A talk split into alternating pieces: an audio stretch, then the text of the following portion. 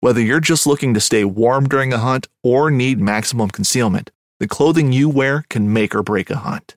At MidwayUSA.com, we understand hunting clothing has come a long way with more meticulously crafted camo patterns, advanced scent control technologies, and weatherproof options to withstand the elements. Hunters have to wait until their favorite season, but shouldn't wait on gear, which is why Midway USA offers super fast shipping. When you're ready for your next system, log on to MidwayUSA.com. Fishing like a local isn't just about catching fish. It's about connecting with the environment and the people who call it home. It's about hearing the stories and traditions that have been passed down for generations and sharing unforgettable moments with the people you meet along the way. Fishing like a local is having an experience that stays with you forever.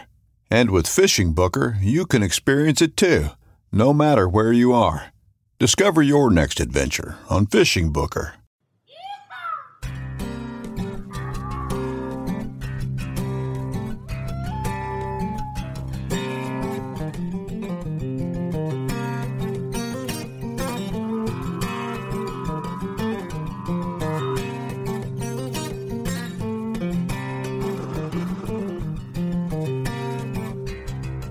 Guys, and welcome to the Chasing Tales Outdoor Podcast, where we try and inspire you to get outside and chase whatever outdoor passions and adventures you've been thinking about, but maybe you haven't done, or maybe it's just a beautiful day outside and you need just that little extra motivation to get out into the outdoors and enjoy yourself, whether that's hunting or fishing. And we hope to do that by providing you with awesome outdoor experiences, stories from people all over the world, and including our own adventures as well. So thank you for tuning in. This podcast is made possible by our sponsor, Wild Edge Inc. They are the maker of the simplest, most versatile climbing system in the outdoor world. So if you need a way to be ultra mobile in the outdoor woods when you're chasing whitetails, check out the Wild Edge system www.wildedgeinc.com and use the promo code chasingtails10 that's chasingtales t a l e s 10 to save $15 on any set of steps that you may order.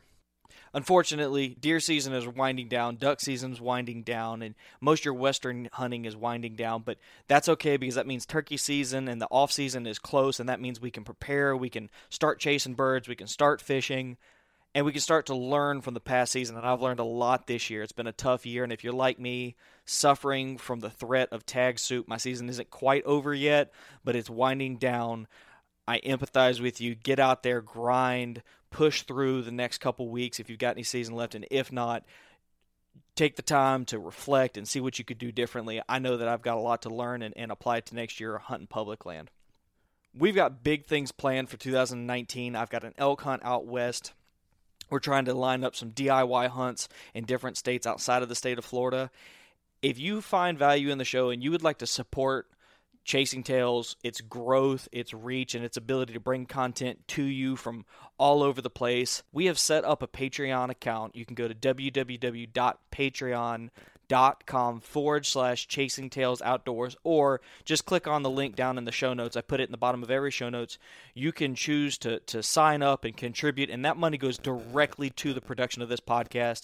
It offsets the operating costs that we have and hopefully it'll help fund some of these adventures that we have planned. If you would like to contribute please check out the Patreon account. It would mean the world to us if you would donate directly. Now, we should get to this week's episode, but before we do, I'm going to close this out with a brief word from our dear friends at the Sportsman's Alliance.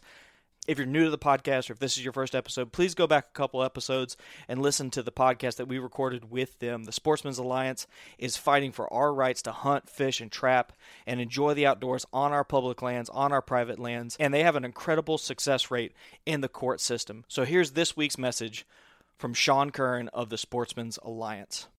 The Sportsman's Alliance is uh, we're a nonprofit organization, uh, but we were founded, you know, in the late 1970s in Ohio, there was a ballot initiative that sought to ban all forms of trapping. So they knew that if they could take their agenda to Ohio and and win on this issue that's very near and dear to them, that they could then take that and plug and play in other states. Um, so a group was organized to run the ballot initiative on behalf of sportsmen. They ran the campaign. They did an outstanding job. They succeeded and they defeated that ballot initiative, but calls continued to come in from around the country to these these folks from other states having similar issues. So there was a need. They took the appropriate steps and they formed the organization and they said, well, let's let's specialize in these things. And so that's how our organization was formed. That's what we've pretty much focused on the last 40 years has been protecting and advancing the American traditions of hunting, fishing, trapping, and the shooting sports. And so that's that's kind of the who we are and what we do. That's kind of our, our specialty is we work you know, in the legislatures, we work in the courtroom, we work at the ballot box, and we do work in all 50 states. And I hope that after hearing this and listening to the previous episode, you'd feel compelled to join the Sportsman's Alliance like I have and like many of our listeners have to help support our outdoor hunting, fishing, and trapping heritage. All right, everybody, we are back with another episode of the Chasing Tales Outdoor Podcast, and I have been looking forward to doing this episode.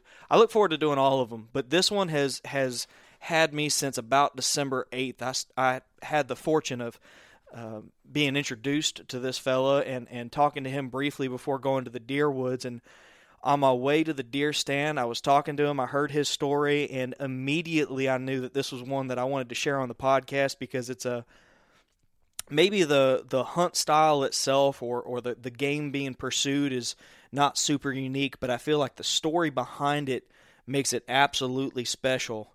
I am on the phone now with Pete Johnson. How you doing, buddy? I'm doing great, Walt. How are you tonight? I, any better, I couldn't stand it. It's a Thursday evening. I, I am a day away from the weekend. There's a cold front coming through. I'm a cold front in Florida. That that's a godsend. I hear you. so, um, we've put a I've put a lot of time and you've provided me with a lot of information on this and, and we've I, have gone around Robin I talked to you before we got going about how I want to approach this because it's such a, a, a unique story but before we get to that um, I was introduced to you by your family member and my previous guest Sean Clarkson he's your nephew yes that's correct okay. Sean's a nephew there you go and he called me up one day and said listen I've got a guy that's got a story that you have to hear um, and he, he, he basically said that you hung the moon in the sky for him as, as a hunting mentor. Well, I, I, think he gives me a lot of credit that probably isn't due, but Sean and I have spent a lot of times in the woods together. So uh, it's been a lot of fun. There you go. Was so why don't you give the listeners a brief introduction as to who you are, maybe the area that you hunt and call home, and maybe just maybe a brief about you. All right. Well, um, I live in Tidewater, Virginia now. I actually reside in Yorktown, but I grew up in Central Virginia, uh, Nelson County. And you know, if you were to take your finger and try to put it in the center of Virginia, you will hit as close to Nelson County as you can. So, when we say Central Virginia, it's absolutely true. Um, it's the foothills of the Blue Ridge. Um, you know, grew up with the fortune fortunate having a large expanse of wooded area as a backyard wasn't necessarily our property, but um, you know, 50 years ago, people weren't as strict about who did what, and it was pretty easy to get permissions to hunt. So we had permission to hunt a pretty vast area of what I would call mountainous regions in Central Virginia. Um, started hunting that area when I was 12 and have and continue to hunt it now. Uh, we have a we have a great population of game in that area now, and I think it's due to some changes in the number of hunters, um, the way people hunt. You know, 50 years ago, I think there were still a lot of folks that were hunting to put meat on the table. Uh, we still enjoy that meat, but it's not a necessity like it was 50 years ago. Um, so I think we see a big increase in the population again for our area that we have now well. Um, you know, the, the story that we're going to talk about tonight is actually the first black bear harvest that I ever had. Um, unique story in a few different senses. One being that I started hunting that property 10, 10 or 10 or 12 years old, somewhere in that range. And I can remember being excited talking about just finding a bear track. you would see a track in a mud puddle or used to love to go when it snowed. I didn't care if I saw a game. We would just, you know, try to cover as much territory as we could just in the hopes of really trying to see the evidence of, yeah, there are bear here because we never, literally, I'd never seen a bear in 30 years of hunting that property. Um, did a little bit of research prior to this talk, and through the Virginia Department of Game and Inland Fisheries, they have some pretty interesting information online. So, share some of it briefly with you, but sure. from 1929 to 1985, the average kill in the state of Virginia was less than 500 bears statewide. Wow. Um, you know, not the bear that I shot, shot it in 2004. Well, in 2004, there were 1,130 bear harvested across the entire state. Um, the way that broke down, I found interesting that roughly about 200 were killed with archery equipment. About 300 were shot with the use of hounds. You know, the, the hunting with hounds, both deer and bear, is still very popular in Virginia. Uh, so, in the balance of that harvest was done without the use of hounds, basically in the general firearm season. And that's how my bear was shot. I actually shot it on New Year's Day of 2005. So it was the last day of the season of that year. Um, they give you a little idea of Nelson County itself. Nelson County is 474 square miles. So it's a pretty vast area. And you think about in that 470 some odd square miles, there were less than 50 bear killed in 2004. So when I say I never saw a bear, uh, it's not that we weren't in the woods. It's not that we weren't hunting. Now, we weren't hunting with dogs, particularly trying to tree or track a bear, but just to happenstance to happen upon a bear, it just didn't happen. I mean, I had never seen one. Well, and, and how does that impact an outdoorsman being in an environment where you have the opportunity to hunt something that is very infrequently encountered? It, do you find yourself in a position where you maybe where you didn't feel compelled to to harvest one of those game species? Did you see it as one that was recovering, or was that one of those situations where that was just kind of like an established population level and you were trying to grow it? Well, I, I think for me personally, and that's that's probably the only way I can answer the question is is I, I've always been intrigued with just the hunt itself. Now, of course, I love to hunt whitetail, and, and the idea of a nice big trophy buck is sort of the the goal of of every hunter. But I also love to turkey hunt. Um, so I always strive for that, you know, three year old gobbler. You look for the nice mature bird. Um, you know, I, I got a wild hare once and decided I wanted to kill a bobcat. So I did a lot of research on how to how to find bobcats, where to find bobcats, and lo and behold, about two years time, I killed two bobcats. So that's um, that's how I approach the you know the game population. If I get interested in it, I try to educate myself on it. As far as the bear, we knew they were there, um, just happened to be the right place at the right time. So you know, I, I think it wasn't that I was fearful in shooting the bear or thinking that it was a small population. I just felt like that it truly would have to be sort of the alignment of the perfect storm to be the right place, the right time, without the use of the hounds or without you know some type of a an advantage to know that you were on the track of the animal, whether you were tracking it in the snow or these type things. And I think that was one of the real interest in I mentioned earlier hunting in the snow is is you know if I were to come upon that bear track in the snow, well, obviously it would have to be fresh if it was a last night's snow, and you could hopefully be able to stay on the track and maybe harvest one that way. So, you know, I had, in theory, hunted bear, but not with hounds or anything like that. What a picturesque way, or and, and like maybe a an old school version of Field and Stream to be able to track something in the snow and harvest it. I I, I don't. That's always kind of been a a dream of mine. I've got the old Field and Stream best of collection book over here, and, and there's several stories that are like that. I've not had the, the privilege of hunting in snow yet. Well, I've I've not had the opportunity to harvest something by tracking it, but it is very interesting to be in snow and to look at the different tracks. And uh, one thing that I learned from the snow and hunting snow is travel corridors. Where do you see the deer mm. trails?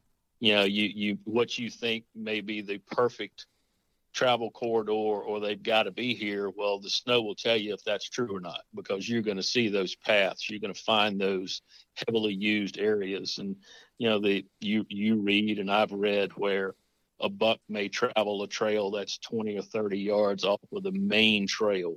Well, snow will tell you some of that. I mean, it, it's sort of it's it's a really cool time to be in the woods and try to absorb what you're seeing around you. That's an interesting perspective. I hadn't even considered that. The idea that it's just such fresh intel, but also probably such a, a contrasting intel where if there's a, a heavily worn trail that's getting used with any consistency, it's just going to stick out like a sore thumb. Oh, absolutely. Yeah, it looks like cattle or you know something else has been through there, but it, it's it's a lot of fun. Truly is. Well, I think you know I've, I've thought about a hundred different ways I'd like to to break into the story, but I think the best way we could do this is is simply I'm going to give you the opportunity to to start us off with with what you were hunting, what your intent was, and and just genuinely tell this story, and then I think it'll become apparent to the the listeners why this was special, such a special um, harvest and situation across the board. If that's okay with you. Sure. Um, well, like I said, I harvested the bear on um, on New Year's Day. Well, the actual story probably should start New Year's Eve. Um, a little background about myself. Um, had at that time was coaching girls fast pitch softball with a close friend my daughter played, his daughter played. So my personality, I'm an I'm an all in kind of guy. So she was playing, so therefore it meant that we, you know, I had to be doing something. So um, we were coaching together, and he had moved from the Tidewater area where we are to Central Virginia to Charlottesville, which is about 35 miles from where I hunt. So they invited us to come up for New Year's. Of course, great invitation for me because not only do we get to see him, but I get to hunt the day before and the day after. So it's a no-brainer for me. I'm going to go. the wife, the wife can visit with friends, and I can hunt. It's a perfect, perfect thing. So um, we're there at their house enjoying New Year's festivities, and you know he kept saying, "Hey, you know, can I can I fix you a cocktail?" And I'm like, "No, I'm good." So, you know, the night leads on a little bit. We get to about 10 o'clock and he says, You going to have a cocktail? And I'm like, No, but a cup of coffee would be great. And he just kind of smiles and looks at me and says, You're going to the cabin. And I said, Absolutely. so he, he knew my love of the outdoors as well. And knowing that the cabin was 35 miles away, wife is, I have a great wife, been together 30 plus years. So couldn't ask for a better spouse or better partner in life. So she understands my obsession very well. Um, so ball drops, kiss on the cheek, happy new year. I'm in the truck driving 35 miles to the cabin. So get there about one in the morning. It's a little cabin that my brother-in-law and I have on a bordering property to the estate that we hunt. Go in, you know, jump on jump on a cot for a few hours, get up just before daylight, travel some 20 minutes maybe from the cabin by foot to get to where I had left my tree stand overnight and start to climb the tree. And I had put the stand in an area where I had seen some deer movement in the afternoon. Quite honestly, hoping to put a doe or something in the freezer at the end of the year, just just kind of close the season out on a positive note. So I'm I'm going up the tree in what I would consider to be twilight, not really dark enough that you can't see, but it's certainly not legal shooting light by any means. And my pack's still on the ground. I get up in my climber and start to get situated. And I hear turkeys calling in the ravine below me. So, okay, we'll possibly get a shot at a turkey. At that time, you could still, Virginia's done some really crazy things with their seasons. They overlap and there's times that they're in and out. But at that point in time, it was still what I call hunting season. You could shoot what you saw, basically. Best um, time of the year. Oh, absolutely. Absolutely. So, get myself situated and now it's light enough to where you can really start to see the forest floor pretty clean. And I noticed down the ravine, there's a black object moving up the ravine toward me. And my mind tells me, you know, okay, it's, I know it, I see it, it's an object, but I really don't know what it is at this point. So I look down, just think, oh, well, turkeys may feed up. Well, do you, you know how your mind can sometimes you see something but it really doesn't register until it does register and then it's you know that probably what I can't say on the podcast realization. Um, and, and that's what I felt. It's like, you know, oh, oh, oh, here it is. It truly is a bear.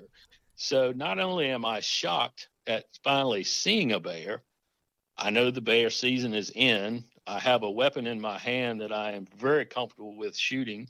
Um, you know, 336 Marlin 3030, which I have had since I was 12. Um, not what everyone would consider a bear hunt with, but you shoot a 150 grain hollow point at 30 yards, it's more than capable of killing most animals that are in the state of Virginia. So, um, yeah, I wasn't hesitant of the shot at all. Uh, in the state of Virginia, the bear needs to weigh 100 pounds, live weight, and it can't be a mother with cubs or a sow with cubs. So I'm trying to process okay, it is a bear. Is it by itself? So I'm trying to watch it as it moves up the ravine through the laurel, making sure that it doesn't have a cub with it. And I had a visual probably for a good 25 to 30 seconds of it moving up this ravine in wide open, clear space. Then the bear broke through the laurel so I could see behind it and in front of it. So, very confident at that point in time that it was what I would consider to be a lone bear, did not have a cub. So now my brain goes to where am I going to make the shot? Because it's it's not moving fast, but it's on a it's on a pretty consistent walk. So I figure out in my mind where it's going to travel to, get situated. Sure enough, bear steps into the lane that I expected it to. I pull the trigger. And it's about 30 yards from me at this point. Well, it rolls and stands back up and starts to bite its chest cavity, you know, on the, the wound basically, and turns and just like an absolute scalded dog runs right back into this creek ravine that it came out of. So all of this happens probably in a 45 second to a minute time frame. So now it's that adrenaline, you know, never never done this, never shot a bear. You start to kind of reprocess things through your mind. And I'm sitting there going, well, you know, I've trailed a lot of blood trailed a lot of deer, but I've never trailed something that could bite back. So that's a whole different thought process. So, you know, I'm in my pack, I'm eating all my snacks, I'm drinking a cup of coffee, I'm doing everything that I can do to force myself to sit in the street stand, you know, for at least that 30, 30 minutes or so that everybody tells you if you shoot something with a bow, yeah. you should give 30 minutes. Well, I'm thinking I'm going to give this thing as long as my patience will allow me. So, that's that is the most agonizing part of every hunt, if you ask me. oh yeah, absolutely. um, so I finally get to the point where I just can't stand it any longer. So I go, you know, climb myself down the tree with the stand. And, and, and I guess I should have said earlier, I'm hunting my brother in law, who I hunt quite a bit with, is hunting probably 500 yards from me. So he's also deer hunting at the same time. So um, I come down the stand and go over to where, you know, the, the shot site was. Obviously, hair on the ground. Um, could not find the first drop of blood or sign of a hit other than hair being pulled out. So that was a little concerning. So you go from, you know, the absolute highest adrenaline of finally seeing an animal that has been a ghost your entire life to getting the shot opportunity. And now I'm thinking, well, did you, you know, did you screw this up? So I start doing some circles and some searches and I think I know the area that it ran because of how the terrain is and the few times I had seen it in the mountain laurel. So I start to follow the direction that I think the bear went in and still no sign. Could see, you know, kicked up leaves, could could tell that I was on the right path, but no visual sign of any hit. So this happens probably right around i would say the 7 to 7.15 in the morning 7 a.m to 7.15 time frame so i look for this animal this bear until about 9.30 and find nothing i do the big circles you know i do the circles i come back and i go this direction and i go that direction and i'm thinking okay well it's time to call in some reinforcements because in my mind there was just no way that i had missed this bear so, um, you know, I, I get myself put together, put my pack back together, and walk the some 500 yards to where my brother-in-law is. Well, we we kind of have sort of a hand signals or whatever that we do as we approach one another. So one of them is, you know, he's always sort of pointed to his head and done his fingers like how many points. So he his head, how many points? And I'm shaking my head no. So he just gets this confused look. So I walk up to the base of his tree and he goes, Was that you that shot? And I was like, Yeah. And I said, Bar, shot a bear my brother-in-law's his name is Bar. I said, and he's like, oh my god, because you know he too had never, you know, never had an opportunity to harvest one, so you know he can't wait to get down the tree. And he's like, you know, what are you hunting with? And I said, well, I am a 30-30. And he's like, well, you didn't miss with that gun. You know, that thing's a piece of your arm. So, you know, he, good good confidence builder. You know, we're gonna find this bear. Don't worry about it. You know, so he comes down, get his gear all packed, and we, you know, truck back to where I was. And same thing, he sees the hair and what happened, how did it go, this type of a conversation. Well, like I did earlier, he takes off straight downhill where you would think any wounded animal would go. Well, in my mind, I go, well, I've already been that direction. So I'm going to go 180 degrees opposite from what, you know, I think I should be doing and I turned and and crested sort of a little rise and started down a finger ravine that went opposite from the one that I had been in earlier. And I hadn't gone 40 yards and I came across a really large blood smear in the leaves. So hollered to my brother-in-law, hey, I'm finally on blood. So he comes over and we go another maybe 70, 80 yards down into this ravine and, and come upon the bear. The bear's expired. Um, I think the reason we weren't seeing any sign is in the way that the bullet exited. Uh, the exit wound was pretty much clogged with entrails and some other things that were prohibiting the blood from from running out. So that's another learning experience that I've had with bear is, you know, the the way they're shot and the way their hair and so forth holds the blood. The sure. sign is entirely different than what you would see when you shoot uh, a whitetail.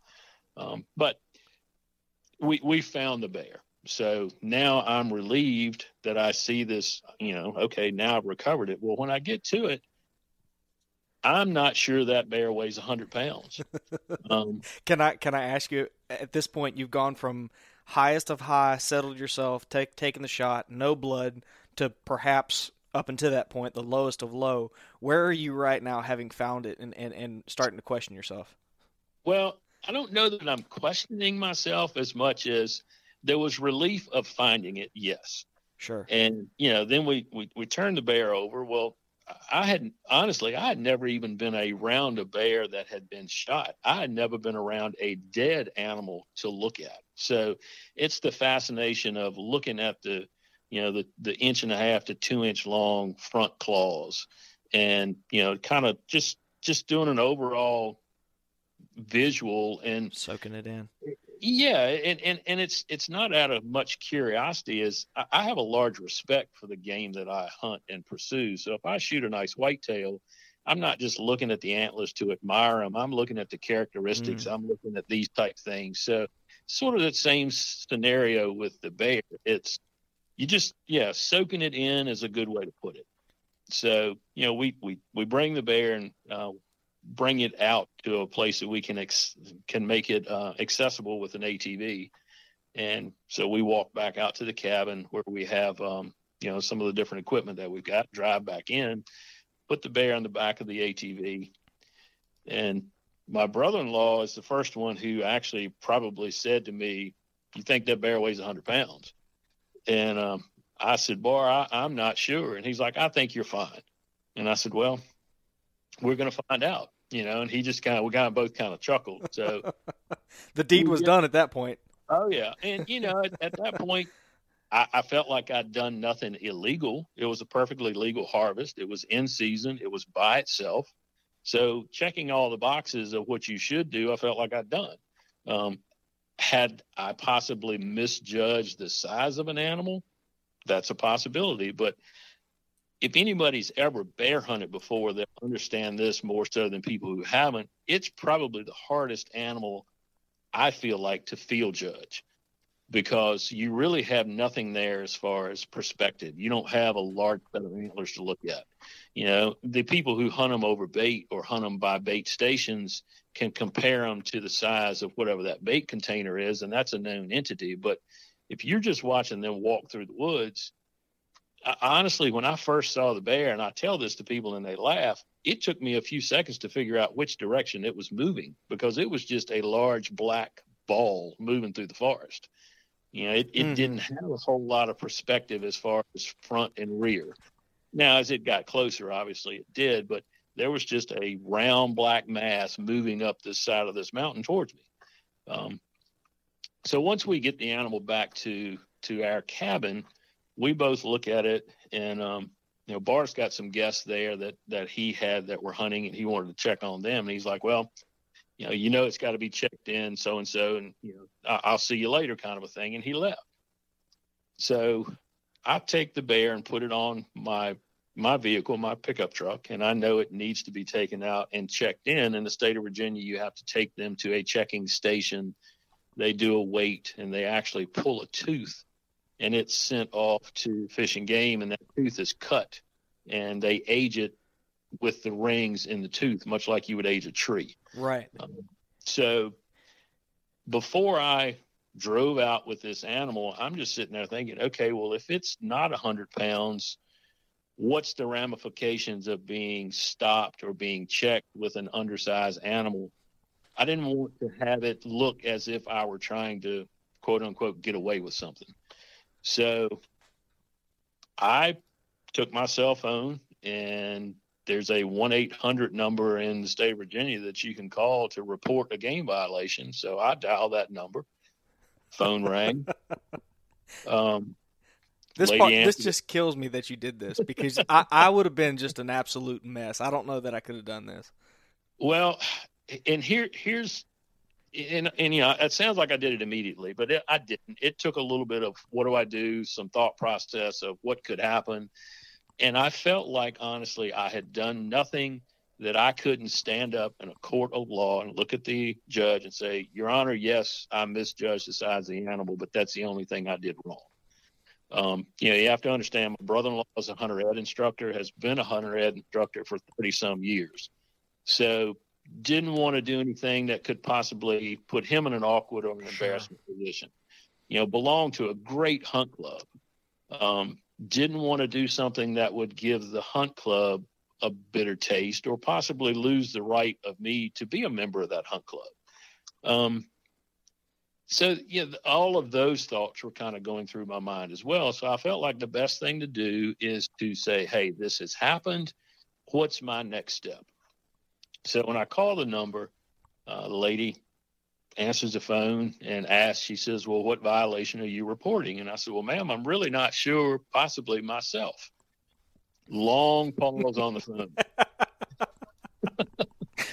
and she says, um, Excuse me. And I, so then I said, Well, you know, madam, I've, I've harvested a bear this morning, not sure that it weighs 100 pounds. And, you know, I don't want to take the chance of putting this animal in my vehicle and being stopped because I could honestly lose the vehicle, lose my guns, lose anything that they could tie to the hunt, you know, have a fine.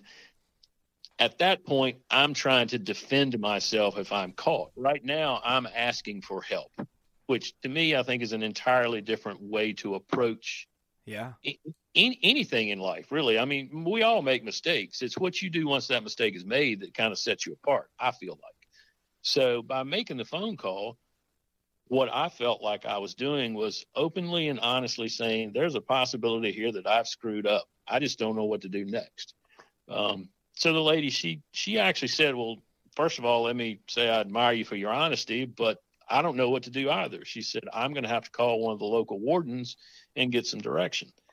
So gave her my cell phone number. Um, probably 15 to 20 minutes, my cell phone rings and it's the local game warden. And he asked if you know, is this Mr. Johnson? And I said, well, yes, sir.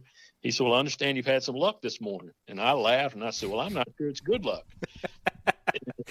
and he just chuckled to himself. And he, at that point, totally set the precedence to how the rest of this day was going to unfold. Because he said to me, he said, Look, he said, you just need to calm down. He said, It's obvious that you've done nothing with any illegal intent. He said, So we'll get through this. Well, at, once he said that, then my nervousness and my anxieties just went right out the window because I think that's what I had hoped to hear. Mm-hmm. Um, and he asked me, had I had it weighed? And I said, no, I have no way to have it weighed. So he told me what game checking station to take it to. And he said, I'm going to tell them that you're on the way. And he said, if you're stopped between point A and point B, here's my cell phone number. You just tell them to call me. And I said, okay, cool.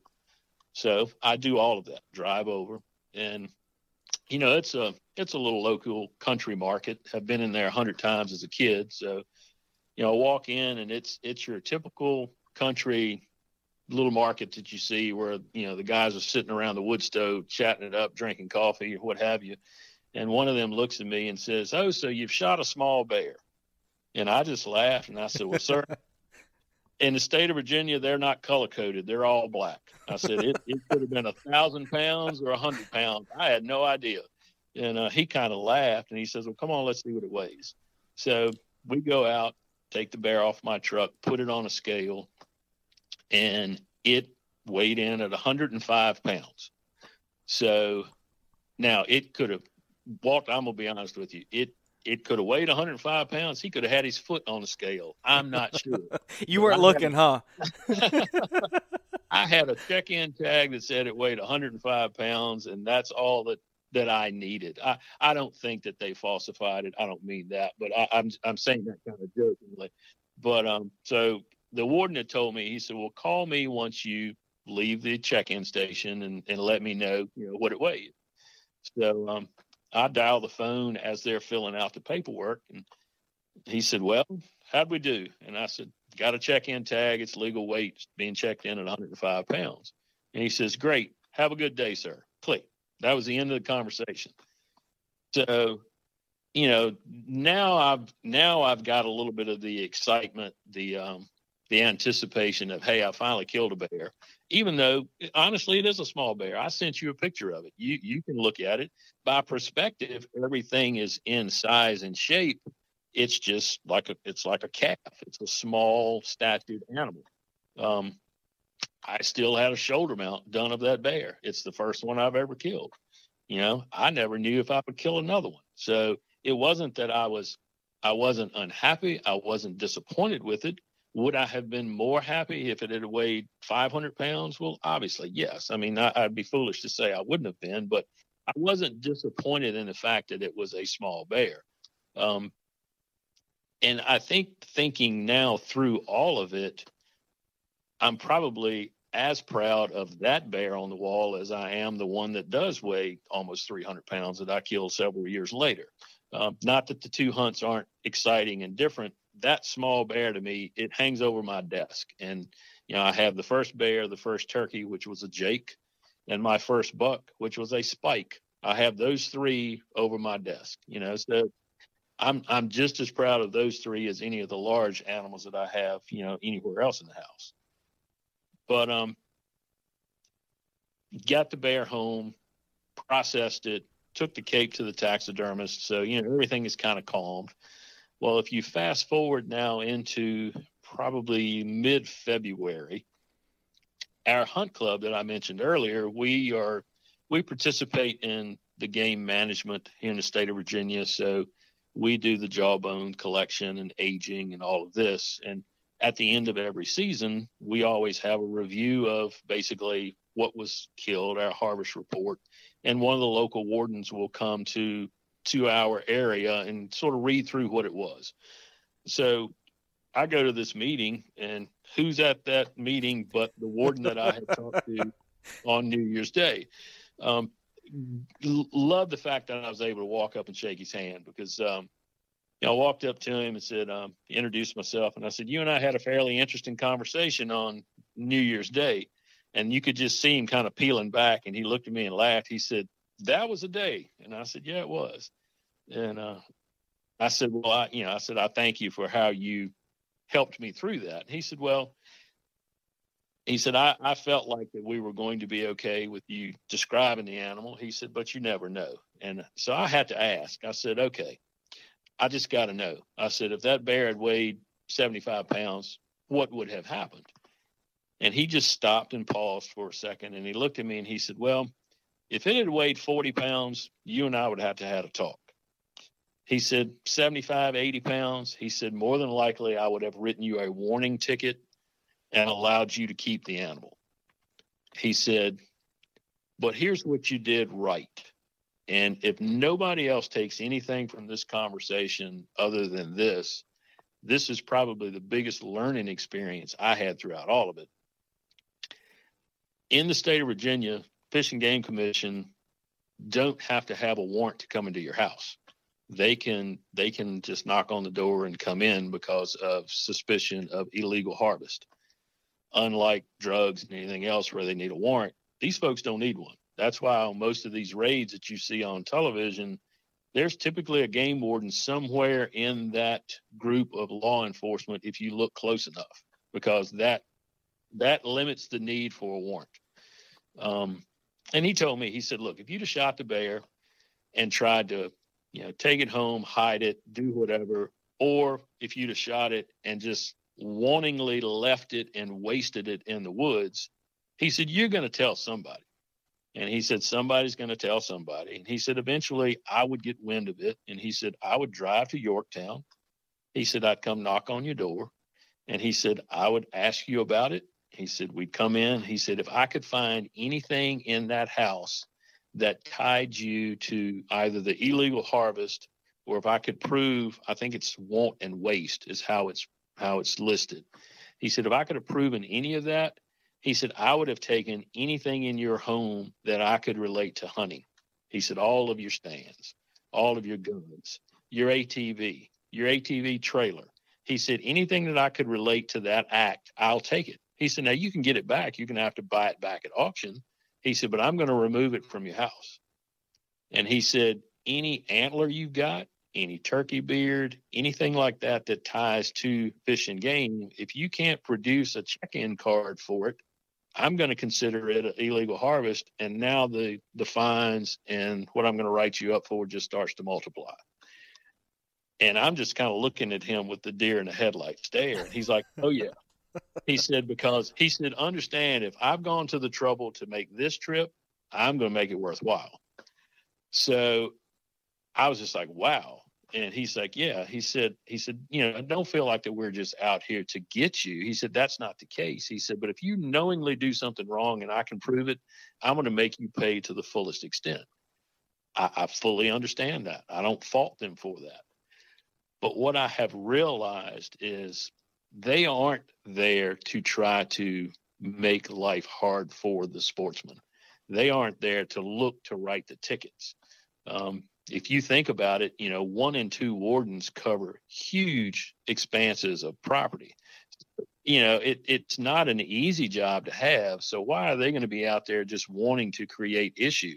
That's not it at all. Um, they're there to help you. And I feel like that if you get yourself in a situation where it's a predicament, like I felt like I was in, you know, I, I do feel like honesty is probably the best move. And had it been 75 pounds and he had written me a warning ticket and confiscated the bear, I feel like that's the best I could have hoped for for making that type of a mistake. Um, it wouldn't have been trying to hide it in the truck and lose your vehicle and all of these other things. They have a job to do. I respect them for that job. And I think as long as you show them that equal respect, you're going to get it in return. Yeah, and I think I think it's telling. I've had enough experiences with law enforcement, specifically game law enforcement. I've never, you know, been in any kind of violation of a law, you know, illegal harvest of a game, but there's been times where I've done stuff unknowingly. Uh, most recently this season, uh, state of Florida requires you to enter and exit WMAs at designated places and I somehow missed that res- that part of the, the regulations. Parked on the side of a highway, walked in thinking that morning, God, all these morons walk a long daggum way to get to this to this part of the of the woods. I, I don't know why they don't just park right here where this gate is. And you know, in my defense, it didn't say no parking, but also realistically, I could have read the regs and, and known. It's I've never encountered something like that before, mm-hmm. and. Mm-hmm so I I come walking back through the woods and there's a green truck there and I don't think anything of it. You know, there's a I think a moment that passed where I was like, oh, I wonder if I did anything wrong, but it wasn't one of these things like I had a guilty conscience. And I walked up and the guy gets out and he said, oh, I was just working on some paperwork, enjoying the cool air, and he's like, you know, you can't park here. And we had a, a conversation, and by the time it was all said and done, he's like, "Well, I'm not going to give you a warn. Uh, you know, I'm not even going to give you a warning. Just, you know, do me a favor and don't park here on the side of the highway." And uh, I got his number, and I've got it saved, and, and he's he's gotten a, a another pair of eyes in in the woods. And I say all that to say, you know, these people are trying to build relationships probably more than they're trying to nickel and dime you for any kind of thing they can hit you with. Because I I reported two deer hunters that had shot a deer this year uh, out of season, and as I pulled around the corner, they drug it out the back of the truck and and and ran it up into the woods, which is you know suspicious and obvious. And I called uh, the officer and, and told him, left him a voicemail, and he called me back while I was in the deer stand, and he went over there and he was giving tickets when I when I came back down at the deer stand. Mm-hmm. You know, and, and I just say that to say, you know, these folks aren't out to get you. They're they're out to protect the the resource, and and if someone's caught breaking the law, they ought to have their stuff taken from them, especially if it's willful. You know? Absolutely, absolutely, I agree 100. percent And I think you're right. They do try to build a relationship and you know, my nephew Sean, I think in his story that he told, it it's a an ex law enforcement person who helped him with the tracking of that bear. Right. Uh, who who has now gone on to do other things, but you know, they're if you think about it, they're just they're just regular people. Um, I mean, my, my son-in-law is a police officer here in Virginia Beach, and I know a lot of those men and women that are on that you know that police department, and they're they're just average people, that families, and the same interest that you and I have. They just happen to have, you know, law enforcement as a profession.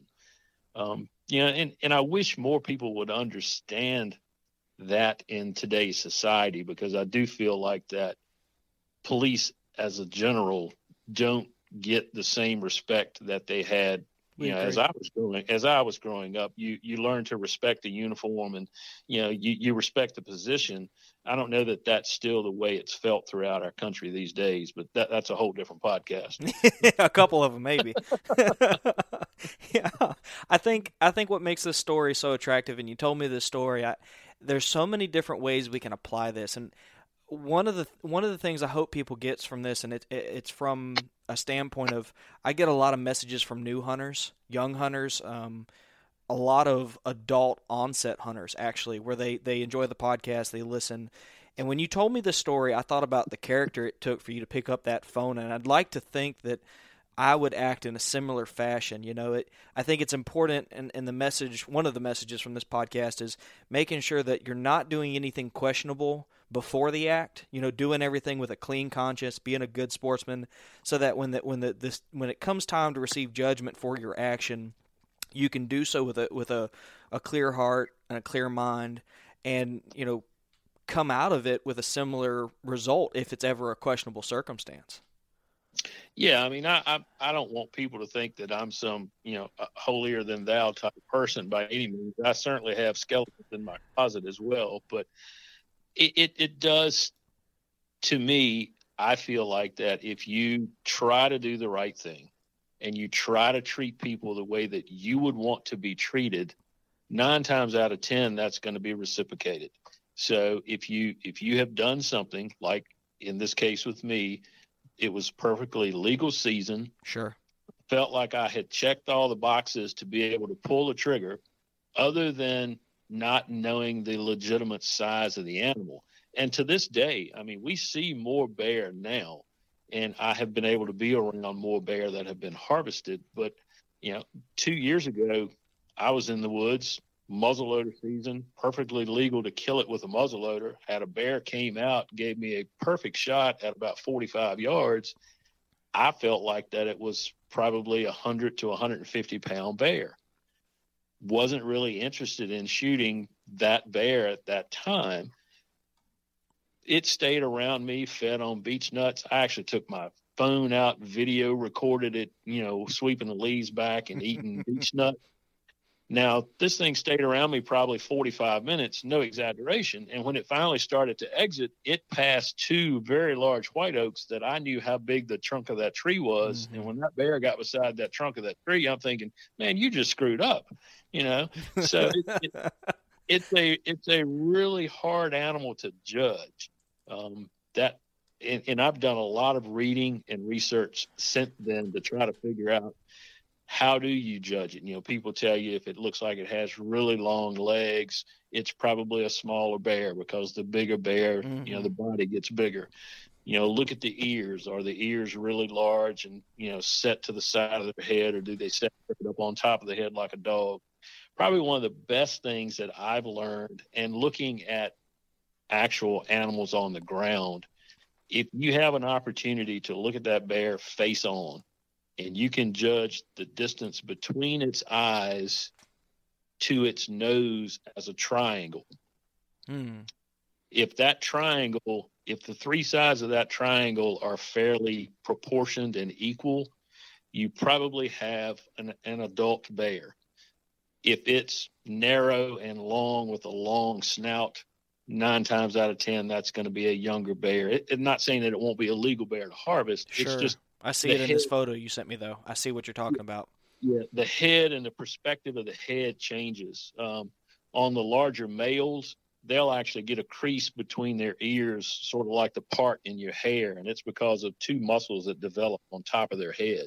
So if you see a bear and it's got sort of a distinctive hairline part, it's a pretty decent sized animal. So, uh, and those, those are just some little things that I've learned just looking at the animals on the ground that other people have harvested, some that I've shot, and then some of the things that I've read. But it, it by far, to me, is the hardest animal to judge in the wild unless you have something like a bait station or a known entity that you can compare that body size to.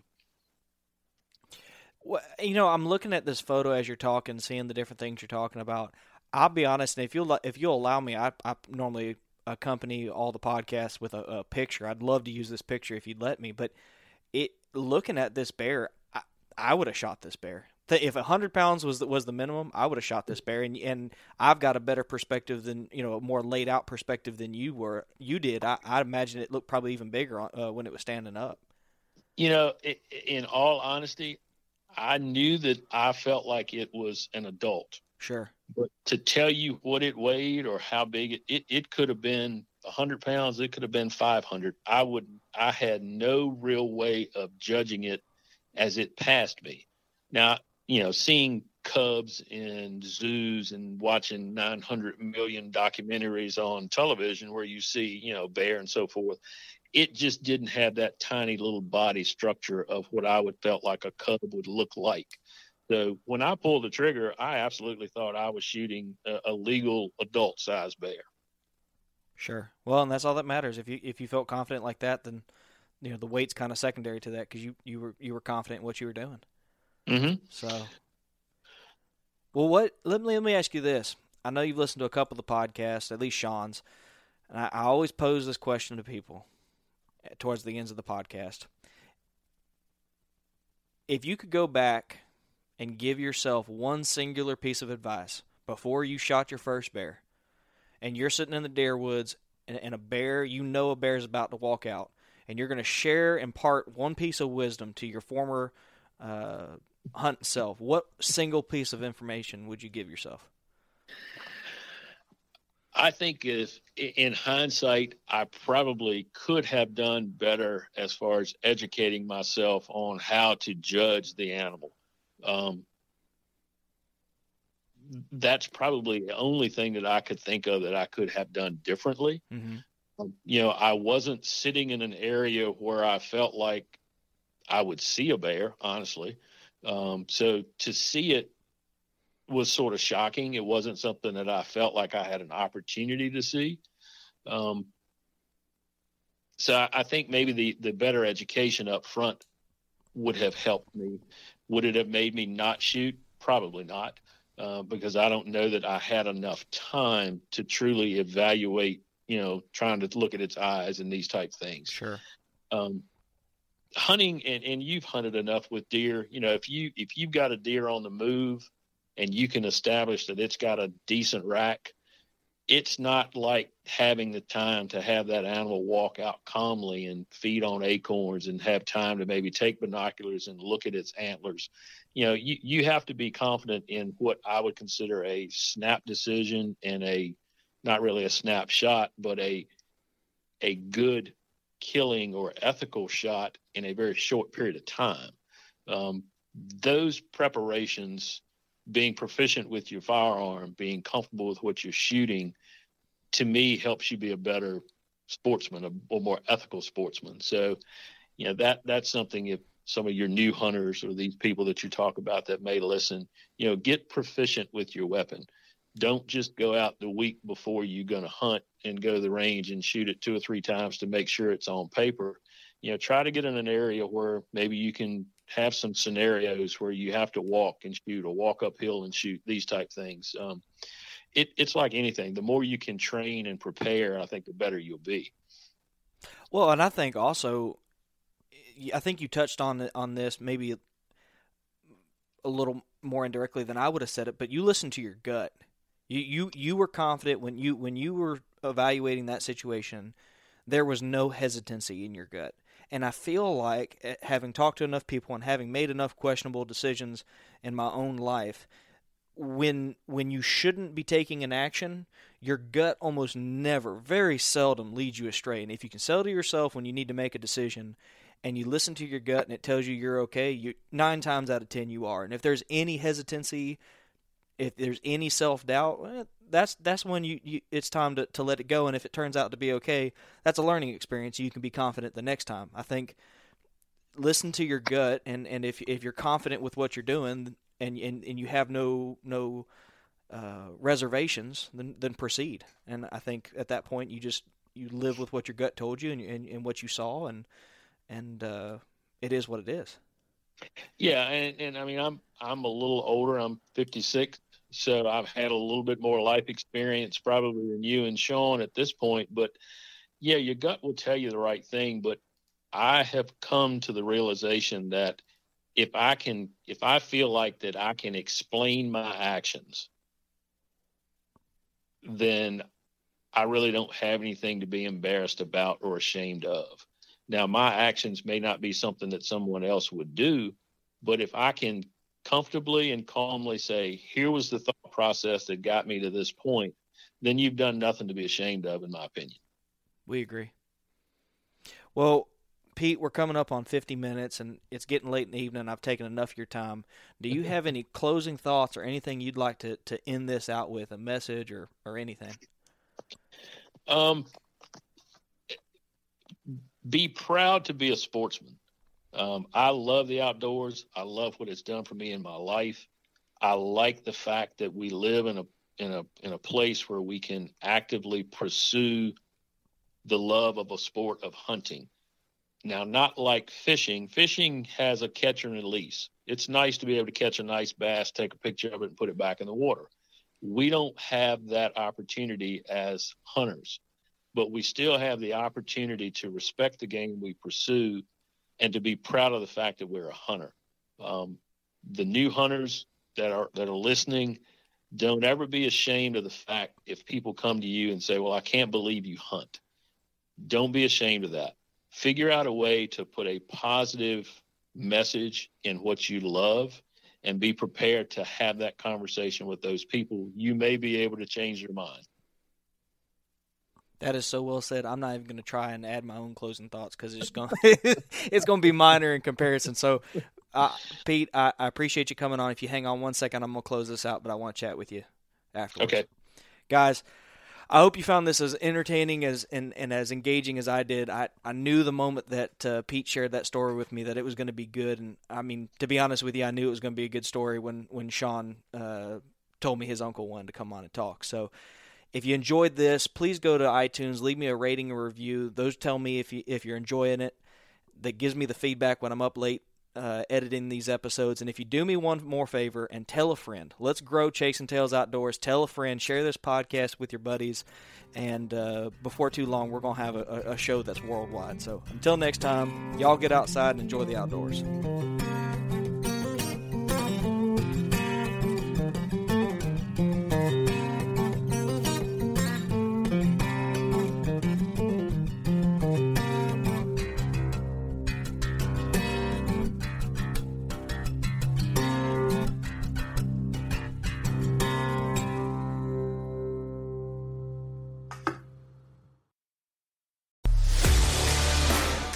That has the stories to back it. A life to be proud of. It's a Winchester life. Yeah, baby. 6-8 Western. Oh, mule deer, baby, right there. Tune in every Tuesday at 7 p.m. Eastern on Waypoint TV.